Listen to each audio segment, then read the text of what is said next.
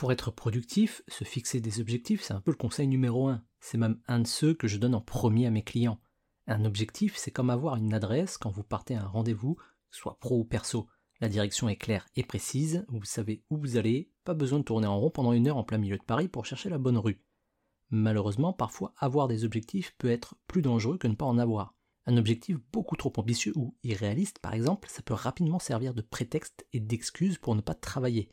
Vous risquez rapidement d'adopter la mentalité à quoi bon? À quoi bon faire autant d'efforts puisque je sais que ça n'arrivera jamais? Mais les objectifs peuvent également être source de stress. Si vous vous fixez un objectif, certes réaliste sur le papier, mais dont la date de réalisation est beaucoup beaucoup trop courte, vous risquez de vous mettre une pression qui n'a pas lieu d'être. Pierre, c'est comme une peine que vous vous infligez à vous-même. C'est la méthode assurée pour un burn-out réussi. À cause de mauvais objectifs, vous pouvez vous décourager et donc abandonner vos projets, ou vous pouvez aussi avancer dans la mauvaise direction. Un objectif mal défini, c'est comme entrer la mauvaise adresse dans le GPS.